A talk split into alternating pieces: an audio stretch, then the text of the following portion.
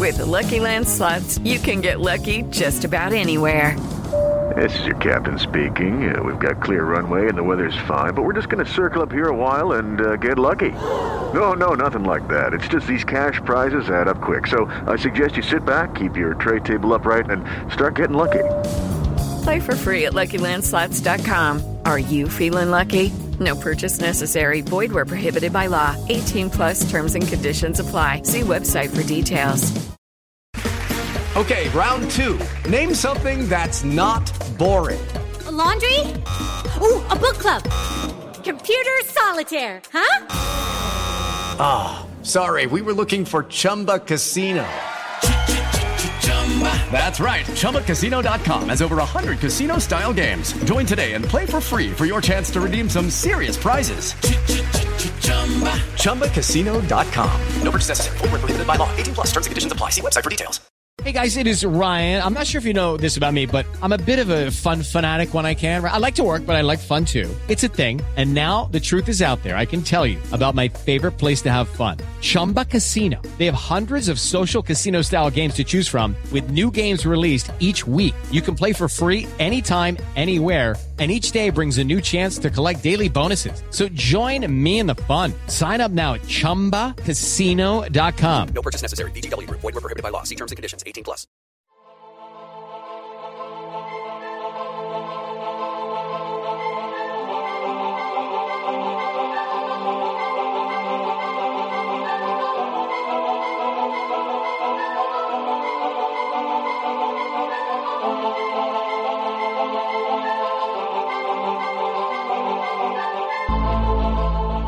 Hello, and welcome back to the Rock Chalk Talk podcast.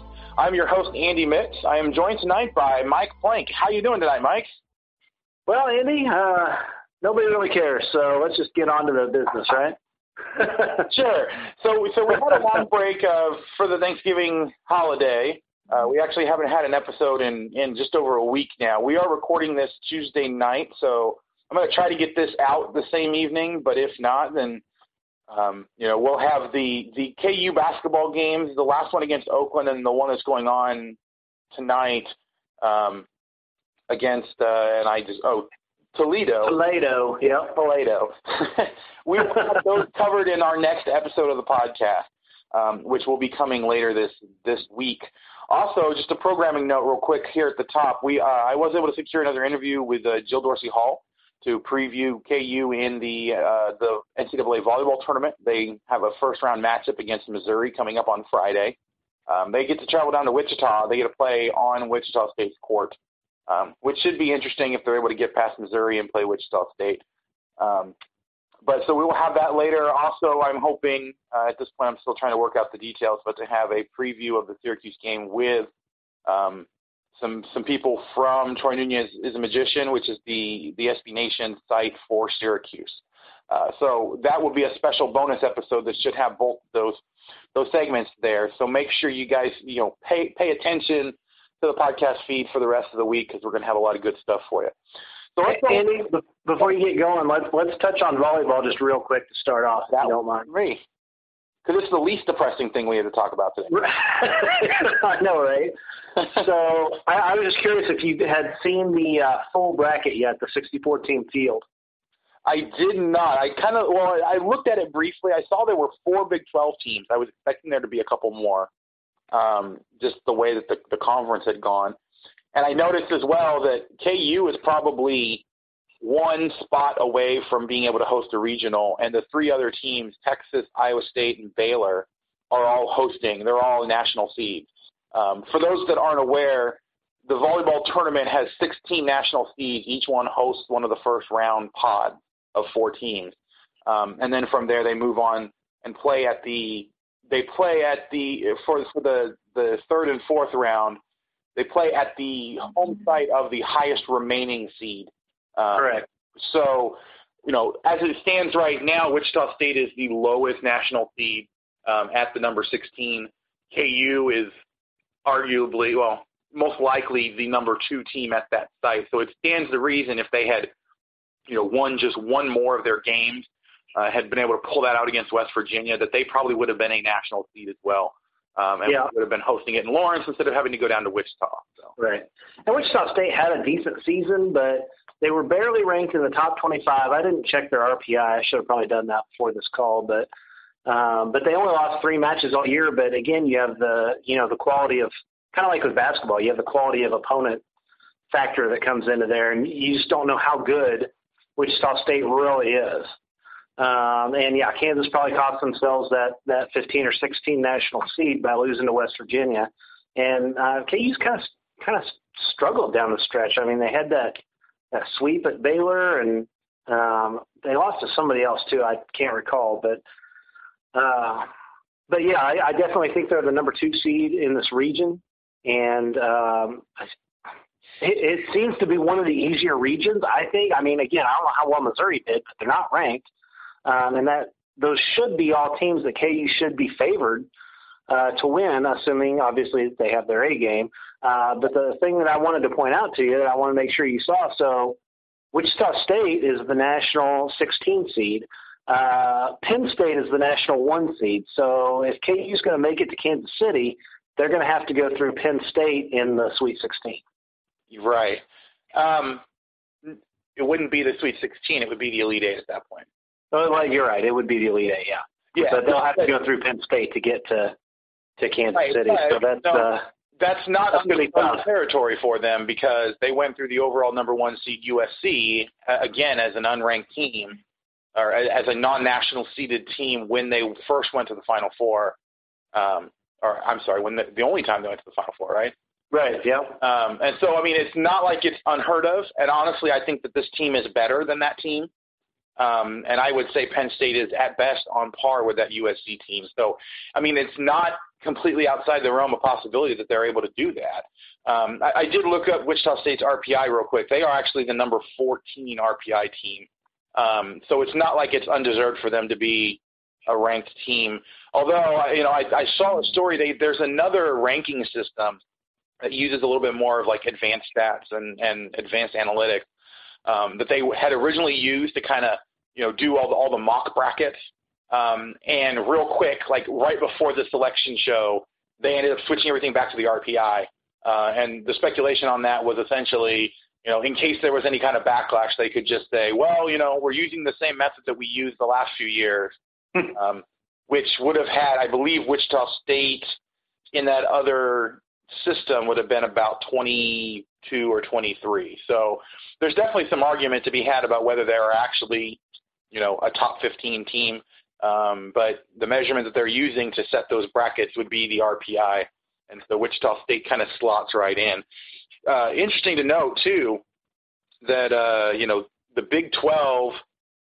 You know, Kansas is down at 19 in the RPI, so the Big 12 has four of the top 19 uh, or four of the top 20. The only other conference that has that many, the Big Ten, it looks like has three.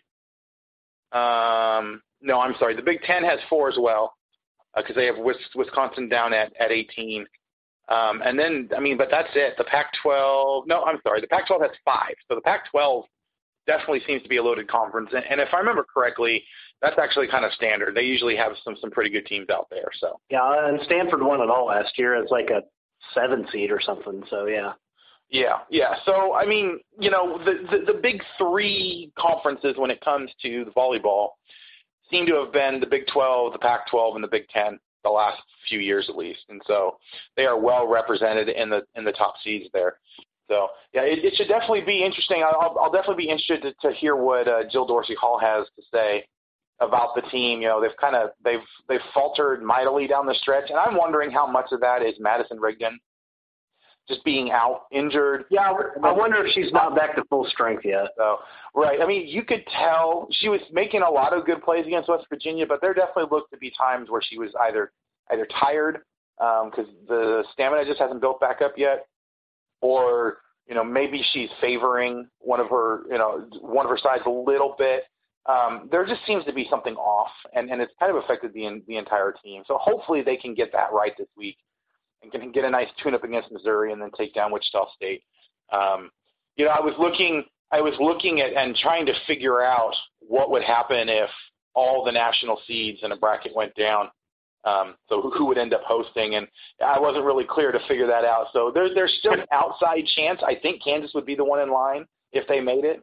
Um, but obviously that would require you know Penn State to lose and at home in one of the first two matches, and I don't think that's Right. likely. So Yeah. kind of a, a pipe dream there, but I don't think we're even going to get close to finding out if that's even possible. So, all right. Um, so, uh, did you have anything you wanted? I know you were at the the West Virginia match for a little bit at least. Uh, were there any kind of observations you had there that you wanted to share with us real quick?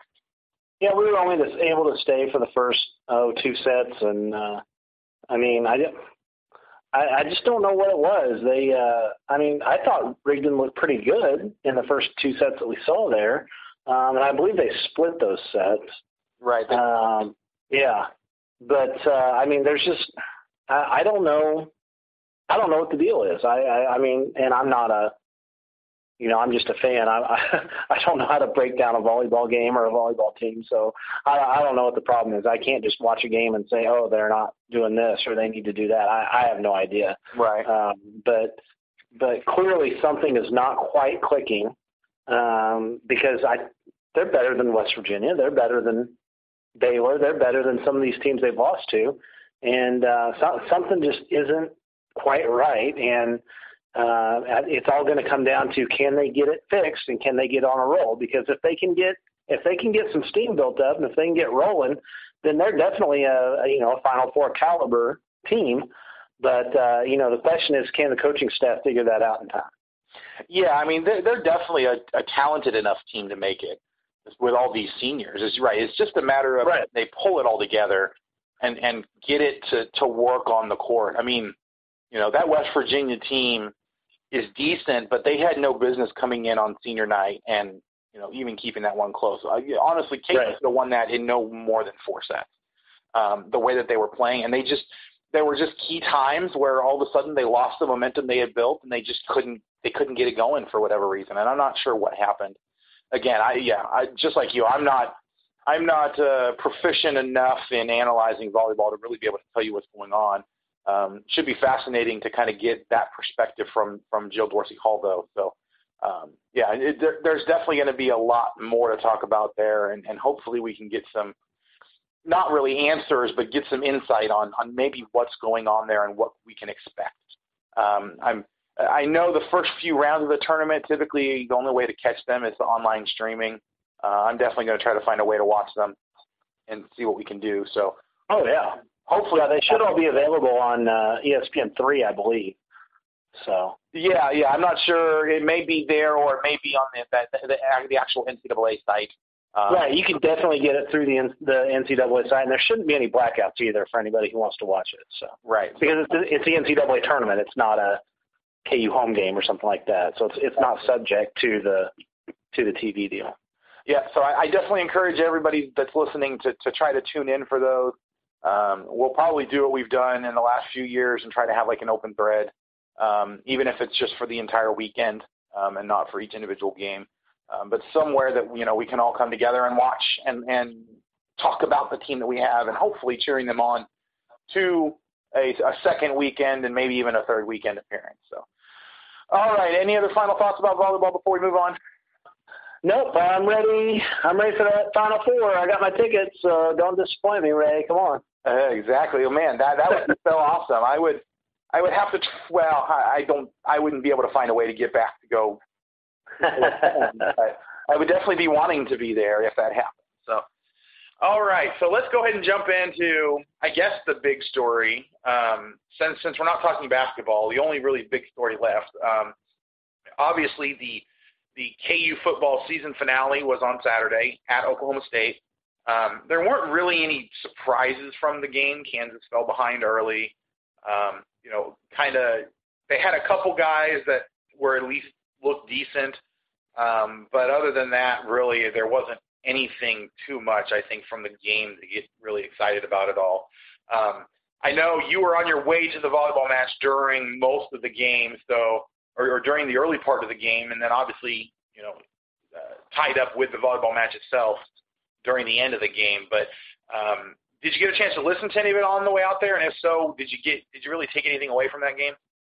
Yeah, we I listened to the first quarter and the fourth quarter on the radio, and um, I mean, it's just more of the same, wasn't it? I mean, I, I didn't get to watch it on TV, but it just seemed like more of the same, and not even the radio guys could make it could could spin it in a positive manner. I mean, it was it was kind of sad the way they were trying, but uh, I just I, like for example, it had to have been in the first quarter. There was a false start and then a timeout, uh, or it might have been the other way around. But I think it went false start and timeout. It seems like every game we have those in some combination, either timeout followed by a false start, right. or false start followed by a timeout. And it's every single game. Like it's literally every single game. I don't understand.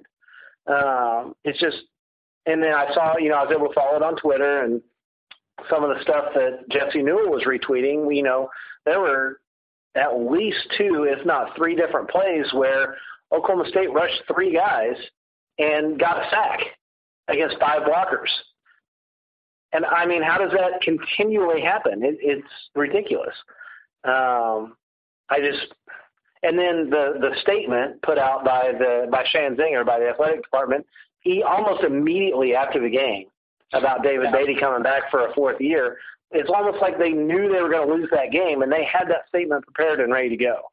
So it just doesn't make any sense. You know you're going to lose. You know you're going to lose by a lot probably, and you have this prepared statement ready to go, telling people that, hey, we're bringing back the coach that's you know get ready for year four. I mean, it's it's ridiculous. I don't even know what to say anymore. Yeah, so uh, we'll we'll kind of dive into more about that that aftermath in just a few minutes here. Um, in terms of actually talking about the game, um, yeah, you, you're right. They did have a a sequence there, which was absolutely ridiculous. I'm pretty sure it was. Let's see. They were getting ready to punt.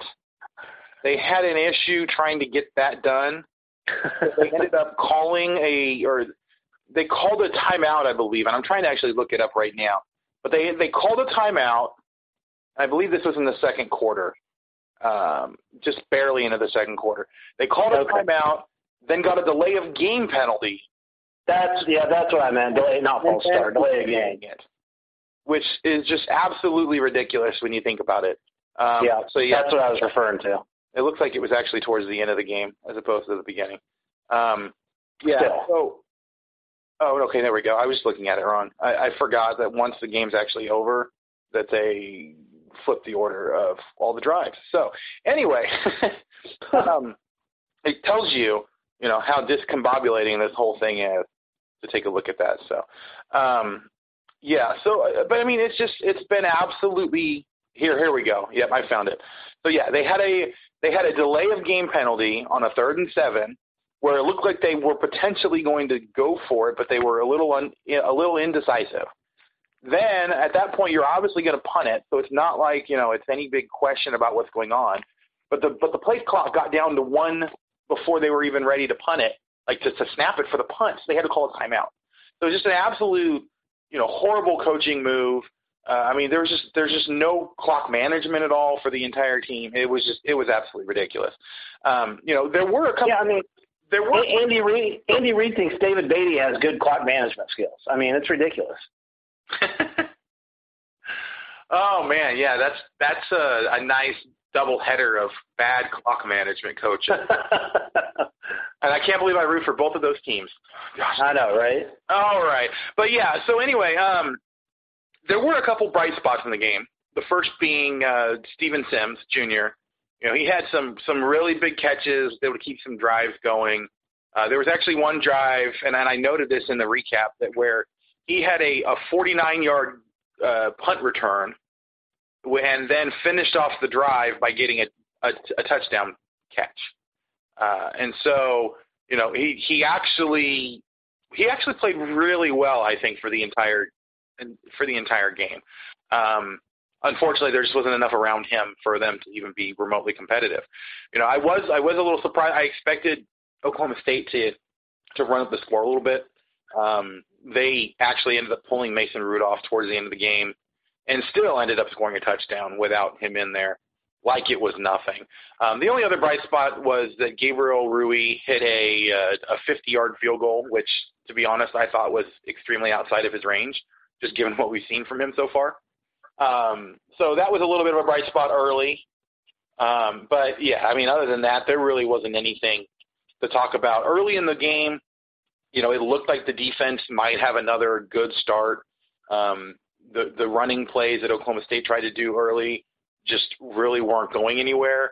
But the but the the passing game was just carving us up. They went down and scored really quick on a touchdown, and it became pretty clear right away um, that the run wasn't going to work. So they immediately, you know, they they immediately went to uh, let's see, yeah. So they had a big passing play on the third the third play from scrimmage, 54 yards uh, in, in in a pass, and then from there the run, you know, it took them four plays to run it in, but they ended up running it in from there. So, um, and then from there, you know, the, the running game didn't get going until probably about midway through the second quarter. Um, but at that point, we were already behind by a bunch, so you know they weren't going to do anything but run it. So uh, I'm not really surprised.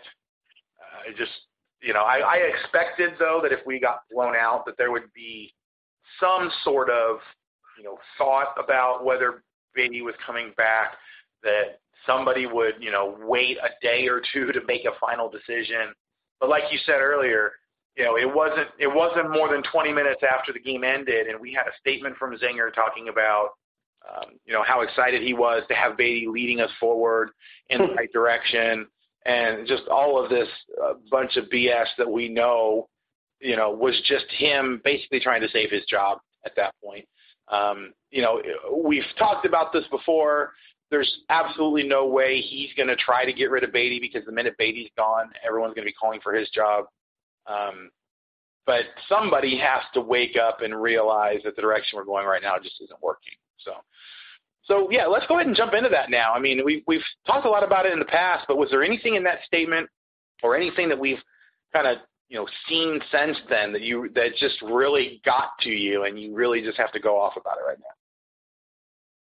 I mean, nothing that we haven't already talked about. I mean, uh, so according to Andy, tell, tell me if you've seen this yet. According to the Twitters, today is day number three thousand since KU last won a road game. Three thousand days and counting. Oh uh, no, actually, I hadn't seen that. That, that's ridiculous, uh, for one. Now, oh my God. Um, that started before Zenger got here, obviously, but you know, hasn't gotten any better. Um, and I, you know, honestly, I'm surprised Mason Rudolph even played in the second half. I mean, if I was Oklahoma State, I wouldn't have even played him. But um, I guess they're not going to the Final Four or anything, so what does it matter? But, uh, but yeah, just the ridiculousness of the statement. Um, you know, the ridiculousness of Beaty's record. You know, three and thirty-three, and uh, I saw something else that of Beaty's 33 losses, 22 of those have come by more than two scores. So, I mean, that's a ridiculous stat to, to talk about. Right. Uh, even a bunch of close losses in there. Yeah. 11 of those losses are by less than two scores. That, that, that's a third of his losses. That's not enough. Oh my gosh, that's horrible. Yeah, so, that's just completely yeah, ridiculous. Yeah, I, let's see. I, I can't think of any more real crazy stats that I've seen, but yeah, yeah, those so those two kind of stuck out to me. So yeah, so I'm pulling up right now. I'm taking a look at this statement from Zenger, and it was, you know, it's it's basically it's two paragraphs, um, but it's interesting that the first thing he says in there is, you know, as I said several weeks ago, Coach Beaty and I have been evaluating the program throughout the season, and we'll continue to do so now that the season has concluded. So, first of all, when you're evaluating a program and how good the football program is, you know, you should not have somebody that's inside of that program trying to be the one evaluating it. Uh, and so, just right off the bat, you know, he's basically saying that, well, we're going to look at how the, the program's doing, but we're going to have the guy that's leading the program, the guy that, you know, we're basically doing a referendum on how he's done, as one of the main guys that are deciding how good it is. So, of course, you know, he's going to rate himself doing really well, even if the results aren't there, because he doesn't want to lose his job. And if he has a, if he has the power to decide that he's not going to do it, you know, he's not going to be, be fired. Well, then of course he's not going to fire himself. Um, you know, and then and then the next the next sentence. While we know the results of this season are not acceptable, the rebuilding of this program is a process, and Coach Beaty will continue to lead us through it. Something that I immediately noticed from that is not that we are confident that Coach Beaty has the tools or knows what he needs to do to turn this program around, just that it's a process to rebuild it. And here's the guy that's going to take us through the process. There's no statement at all, you know, saying that he's that we're going to improve it, that we know how to improve it, or anything like that. You know, just that the results aren't acceptable. Uh, it's a process. It's a process to rebuild a program, and this guy's going to take us through it. But no statement about how prepared he is or how capable he is of actually doing that. I mean, Zenger's the master of the implied implied word, I guess, is how I'm going to phrase that. Like, for example, nothing he said that you just mentioned was factually incorrect. Okay, and if you go back to the Charlie Weis hiring, he said, I set out to find the best. That's true. And I found Charlie Weis. That is also true. Right. It's, up to the, it's up to the listener to infer that he thought Charlie Weis was the best, but he never actually said that. So, you get where I'm going with that?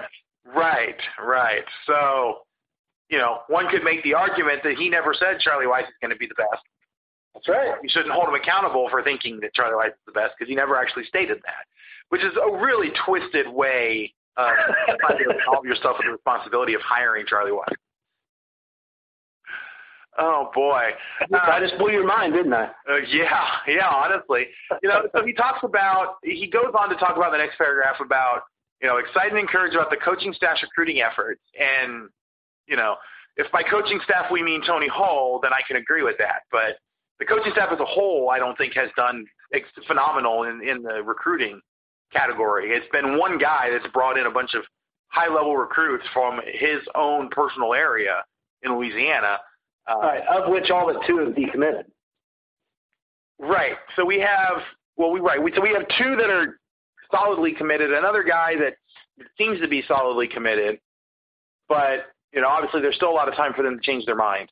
Um, right. And we've we've talked about those two or those three guys recently on on a podcast, but you know until they actually sign on that early signing period of December twentieth, um, assuming that they do, you know there's no guarantee that we're actually going to get these guys. And and uh, you know I'll kind of reiterate what I had what I had kind of said earlier is that the only way you can say that this class that this coaching staff has been successful in recruiting is if all three of those guys sign. If we lose even one of those three, there's there's no way that this class is anywhere near what we need it to be to be able to build off of. And and right, you know, I'm not because then it's going to be a bunch of three stars and JUCOs, and that's what we've had literally every year the last ten years. Right, having one four star guy um, or one five star guy, uh, it does not make the class good enough to turn around, you know, the problems that we've had. Um, and and honestly, you know, I'm not even convinced that even if we get all three of those guys, that that Beaty's going to be able to coach them well enough for for it to do anything. And I and that's the point that that that Fetch was making on Twitter. That's the point that a lot of guys have made, is that you know recruiting obviously is important, but if you have a coach that can't do anything with recruits that come onto campus, you know you could you could get the number one recruiting class every single year and still be the worst the worst Power Five football team if you have no clue how to use the guys you bring on. And right. I mean, even if you mildly know how to use them, you know, an uptick in talent is going to be helpful. But you know, we have not seen a single thing from Beaty, from uh, Bowen, from anyone, uh, and I, I don't even remember who the special teams coordinator is. All I remember is that you know he was getting run out of town of the last place that he was at, and he came over to Kansas, and we, um, you know, for some reason decided that hey, maybe he can actually do something. Uh, we've seen this year really the only the only unit that has had any kind of coaching success um, would be potentially the offense. But I say potentially because the offensive line has been so bad that we can't really evaluate whether the coach has been successful there. Um, the, the other, you know, all the other areas that we've had coaching have been complete disasters. And so until something happens with the coaching staff, um, I have no, absolutely no confidence that we, we could bring in the number one recruiting class for four years in a row and if the coaches can't do anything with them, we're still going to be horrible. Uh, you know, I just I don't see you know, um, I forget who it was, but somebody on the site today actually linked back to our articles. We were talking about the coaching search for for David Beaty, and then so the stream of articles that we had there, and then actually uh, linked to the announcement of the David Beaty hiring. You know, and so so we could all go back and look at the comments of what we said when he was hired. Um, you know, and, and actually, Grad, I'll give him all kinds of kudos. He was talking about just how bad it was going to be that Beaty was not going to be any kind of um, you know positive coach for this team at all. Um, you know, so it was it was really interesting to go back and look and see just how bad a lot of people thought it was going to be when Beaty got hired. Um, you know, and then obviously there was a bunch of people. Uh, you you and David specifically were like, well, I don't know that this is going to work out well, but let's at least give him a chance. Um, to your guys' credit, you know, we all gave him a chance, but you know, it became Oh. fully apparent as you. Yeah, I think he's had a chance. That's for sure. Huh? I definitely think he's had a chance. I think three years is plenty of time to know whether or not you have a guy that can coach or not. Right, right, and and actually, you know, it's it's it's amazing to look back at what we all said back then, um, because one of the first things you had said, you know, was two or three years uh, is exactly that. Plenty of time to tell whether he's going to be a good long-term coach. Um, there were some people that were fighting back on that, saying, you know, well, you got to give him at least four or five years before we even know. And you know, it's been it's been pretty clear three years in that David Beaty is not going to be able to turn this around in any sort of timely fashion. Um, you know, if somehow he's able to hold on for maybe you know six or seven years and grows into the position, then maybe he can start turning around then. But I sure as hell don't want to actually see that because that means that we're going to have another you know three or four years of this kind of result.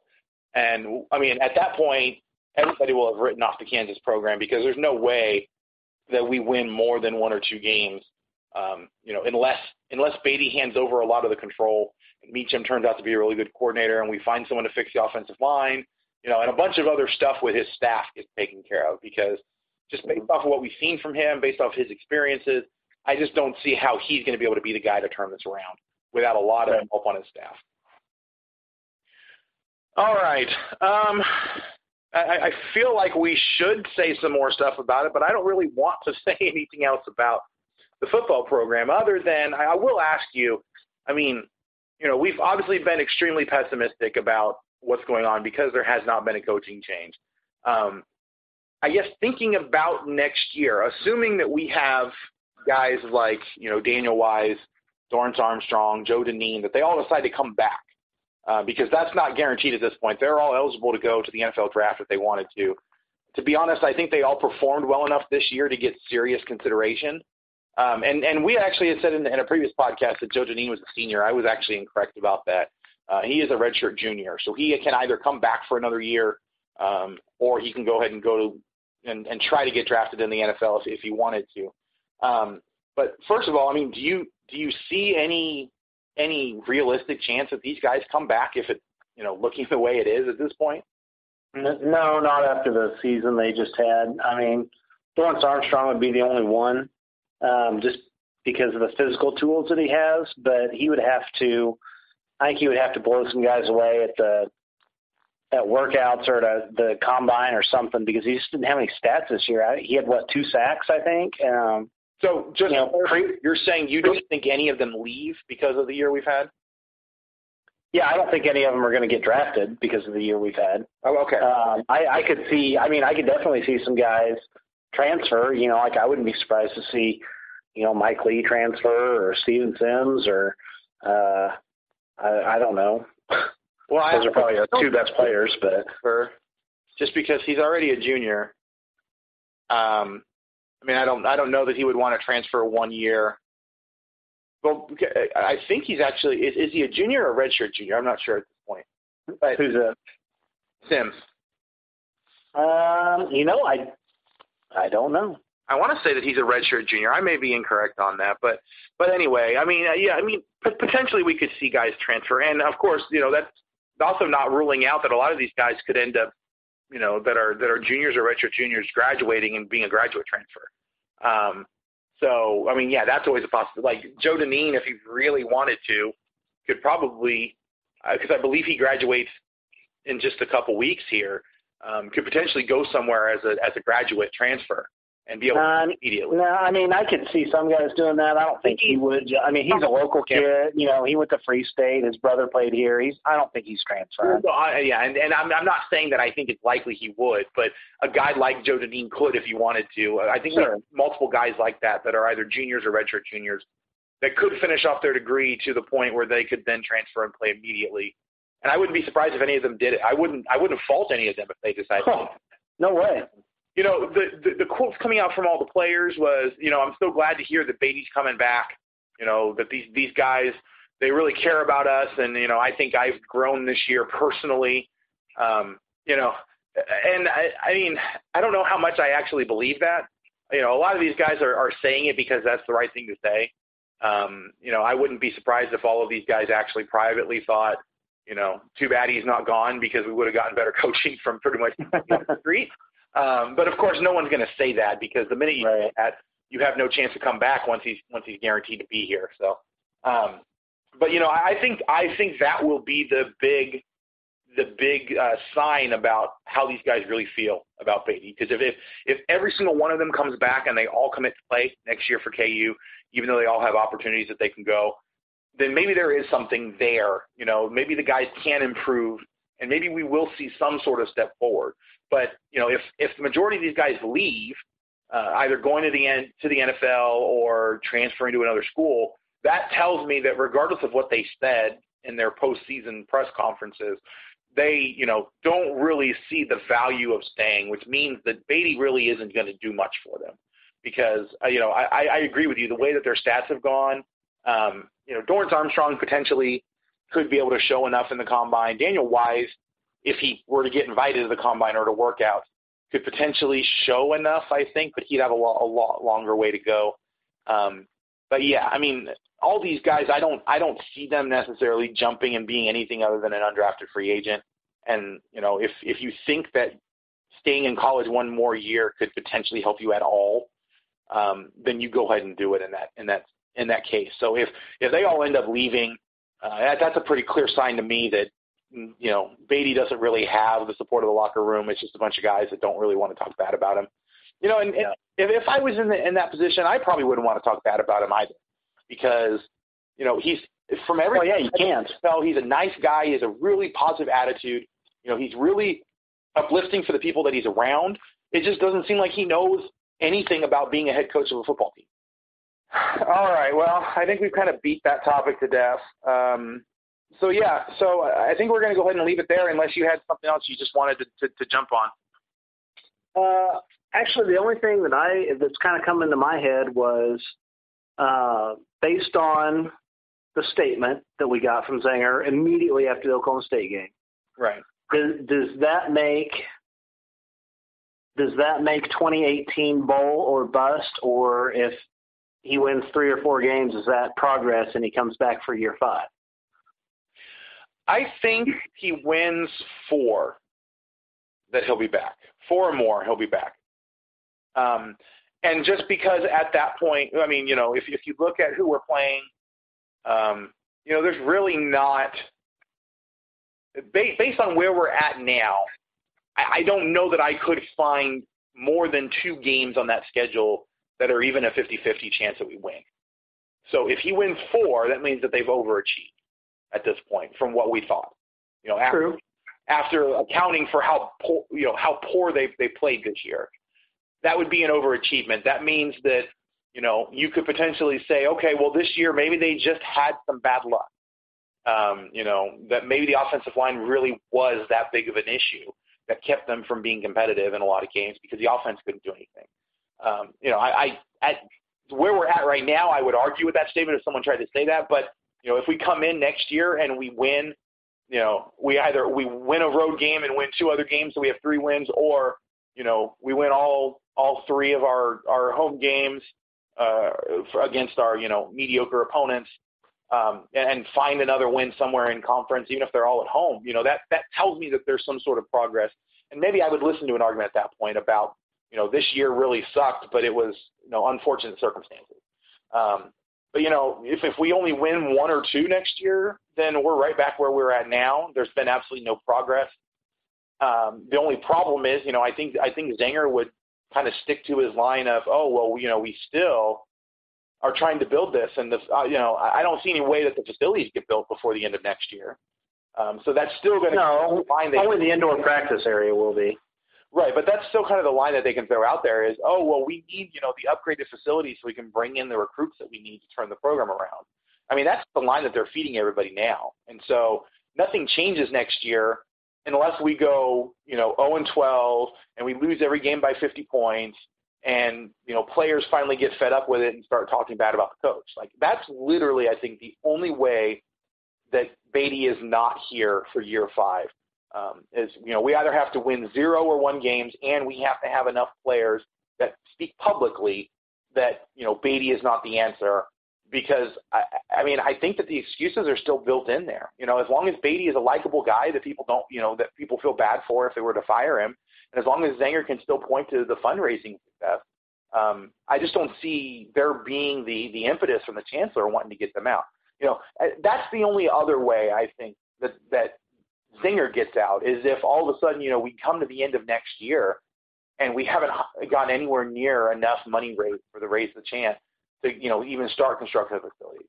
You know, if if we only because because right now I think we're at 70 million of the 325 million that they want to raise, um, and 50 million of that, you know, was was Booth the Ninja, uh, David Booth's original donation there.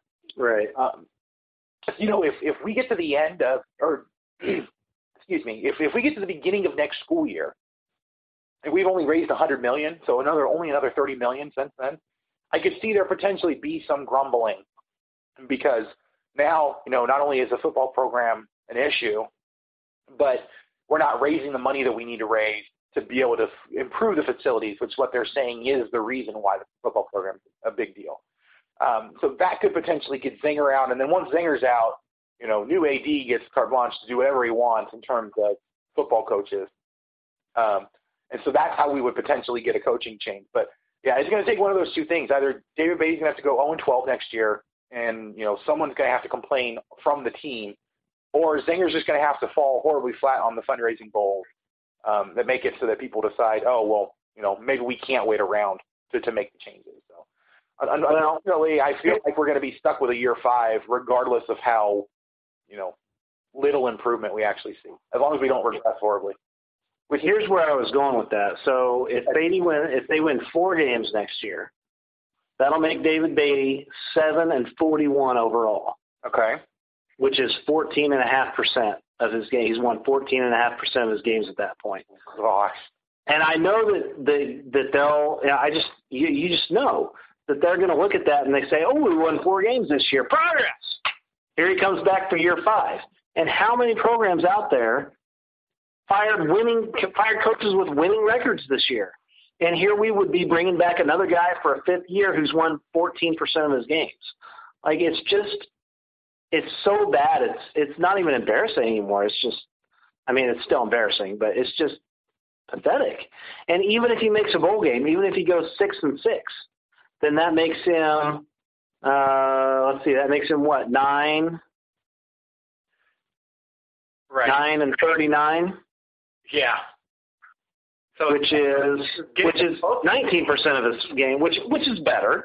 That's better, but still, uh, I mean, if he makes a bowl, okay, bring him back for a fifth year. That's fine.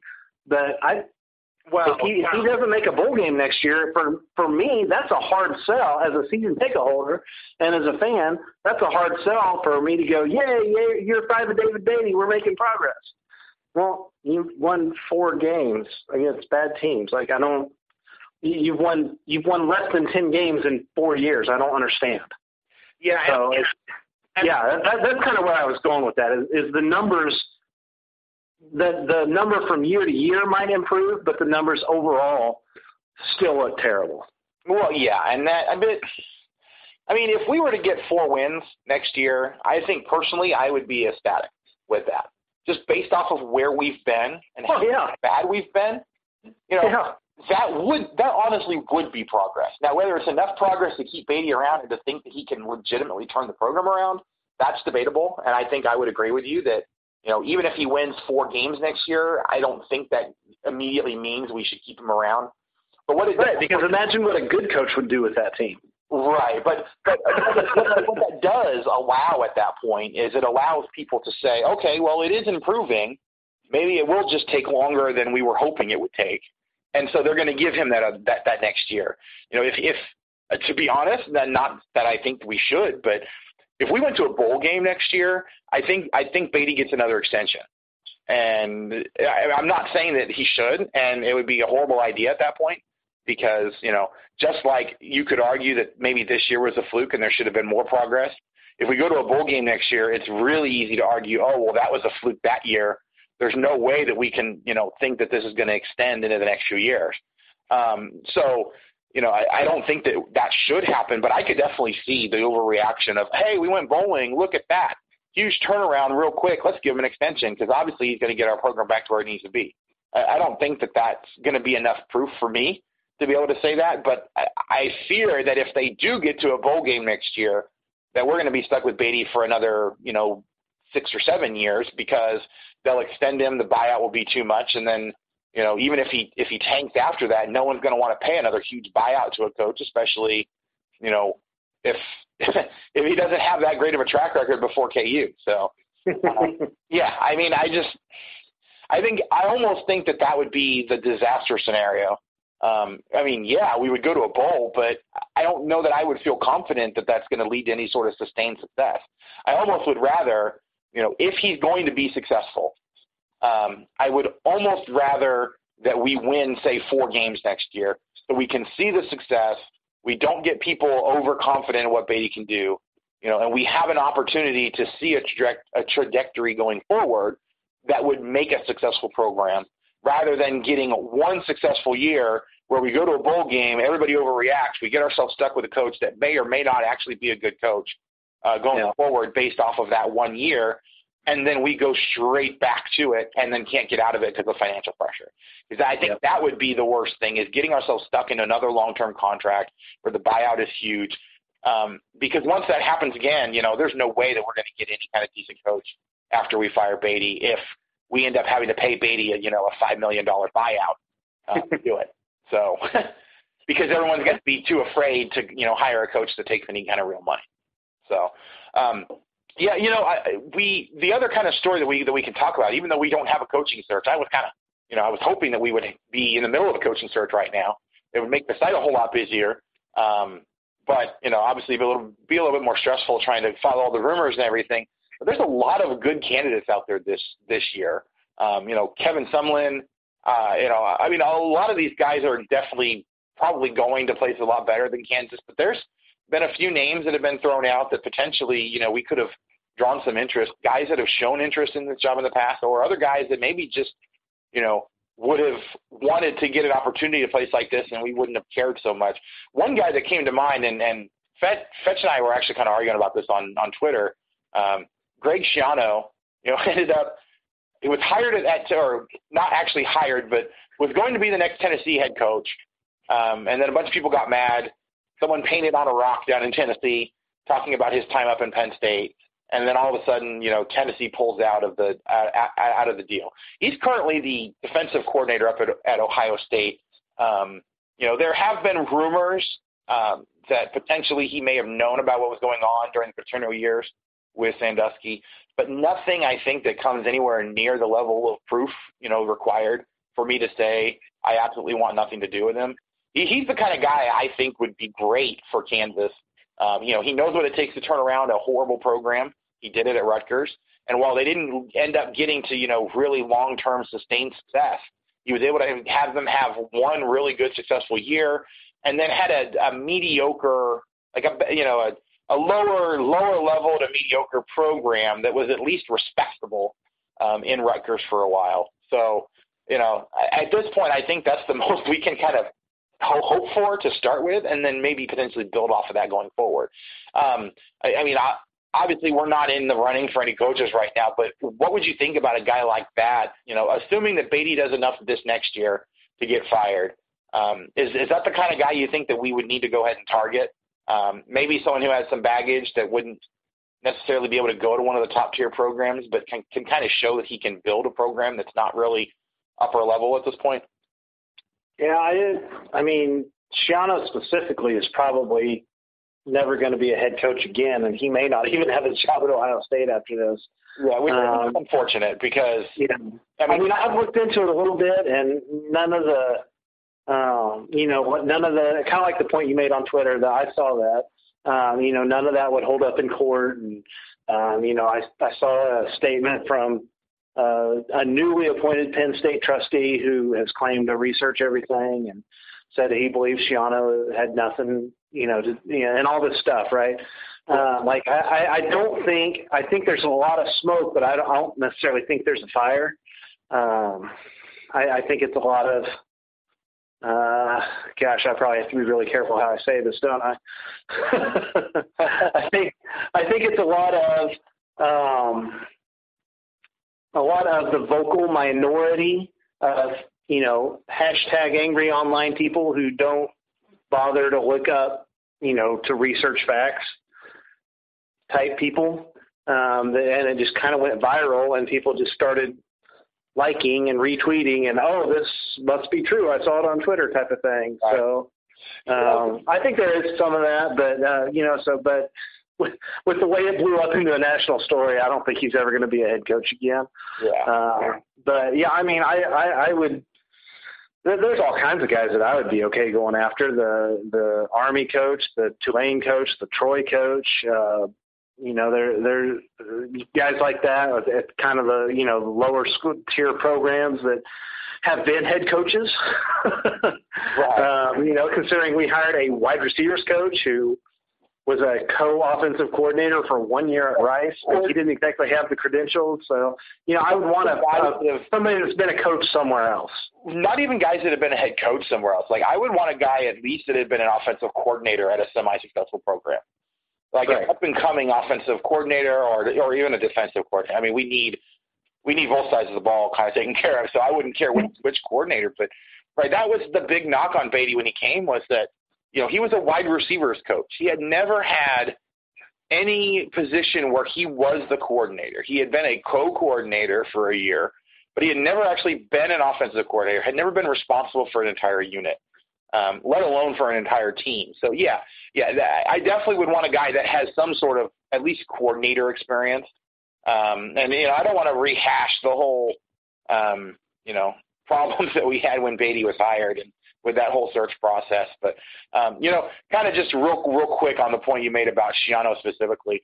Um, you know, I, I think a lot of that kind of just you know, I, I had heard someone say um, recently that essentially we've turned into a, a a shame culture where you know it's not necessarily anymore about what is right or wrong. It's about what does the majority of people think, and if anyone thinks differently than that majority, you know, they get shamed into trying to conform. Um, you know, based off of everything that I have seen about Schiano, it looks like either a, you know, he didn't, it didn't actually happen. Like the the the story that came out in the deposition was that supposedly Schiano told the defensive coordinator at the time, uh, who he was working under, about an incident he had seen with Sandusky, and then apparently that incident never went anywhere. Um, but there was no comment in there, you know, about well, what did he do after it didn't get reported or anything like that. Literally, it was just a, oh, and by the way, you know, Schiano had said this to one guy, or to, I think Bradley was the name of the uh, the defensive coordinator. Um, you know that he had seen this, and that was like the only mention of it, and it was, you know, it was it was in the deposition for the civil suit um, for McQueary being the the whistleblower. Um, you know, so, but it, basically it means one of two things: either he reported it up the chain of command like he was supposed to, and expected that somebody was going to go ahead and actually take care of it, um, or it never happened in the first place, in which case you can't hold him responsible for anything. So, um, you know, just that specific story, it definitely looks like there's not enough, like there's no inkling from anyone else that he was involved. I, I think it's it's horrible that his his potential to be a head coach again is probably going to be ruined by this this Twitter uproar. And really, I don't think it has anything to do specifically with that. It's just the fact that there was enough people that didn't want him to be the Tennessee head coach, but they couldn't make a good enough argument on his credential as a coordinator or as a head coach. So they had to go to something that everybody has been upset about, you know, in the, in the Penn State history that he was tangentially related to because he happened to coach there during that time frame, and you know brought out a big story about it to to smear him his his name that way. Um, unfortunately, that's kind of the way things go. A lot of times in, in the society that we have, it's it's extremely unfortunate. Um, but yeah, I mean, I personally, I think even with that baggage, I would be willing, uh, you know, based off of all the information that's out there right now, I would be willing to go ahead and take a chance on a guy like that, give him an opportunity to, you know, to show that he knows what he's doing. Um, you know, and and I mean, just with how long ago that was, and there's no been no inkling of any impropriety from him since then. You know, I, I just I just don't understand why it's going to torpedo any chance he has to be a head coach again. So. And uh, to your point there, I I'm, I don't want to talk a lot about it, but uh, anybody out there that has watched The Orville on Fox, it's kind of a yes. sci-fi comedy type thing. If you have, have you seen, or if you have not seen the episode called Majority Rule, yes, go on go online and check it out, and you'll know exactly that. That's what we're talking about right here. That's exactly what we're talking about. And it's actually kind of funny because I was talking about this with some guys that I uh, work with um, you know, and that was the exact point that I had made, you know, that that show had a, had an episode like that that was talking about that, you know, and kind of where we take this to when popularity decides uh, whether someone's right or wrong. Um, right. You know, I, mean, uh, that's where we don't. I don't want us to get to that point because there's absolutely no way that that leads us to anywhere good. So, yeah. all right. So I think that we've kind of beat all of our topics to death tonight. Um, I'll give you one last chance. Was there anything else you wanted to talk about real quick before we get out of here? No, man, I'm good. I gotta get back to work here. All right, sounds good. Yeah, and I'm gonna go ahead and get this edited. We can try to get it up tonight. So, um, all right. Well, so those of you that are listening, um, again, remember that we are planning on having um, another episode or two at least this week. Um, you know, we, I've got that coming up with with Jill Dorsey Hall, and then uh, the guy about the Syracuse game, and we will be kind of wrapping up in our next episode about uh, the, the KU basketball games that have been going on. So, so definitely make sure you stay tuned uh, to catch all of that. Um, again, Mike, thanks, thanks for joining me tonight. And thank you guys for listening, and we will catch you guys next time on the Rock Chalk Talk podcast.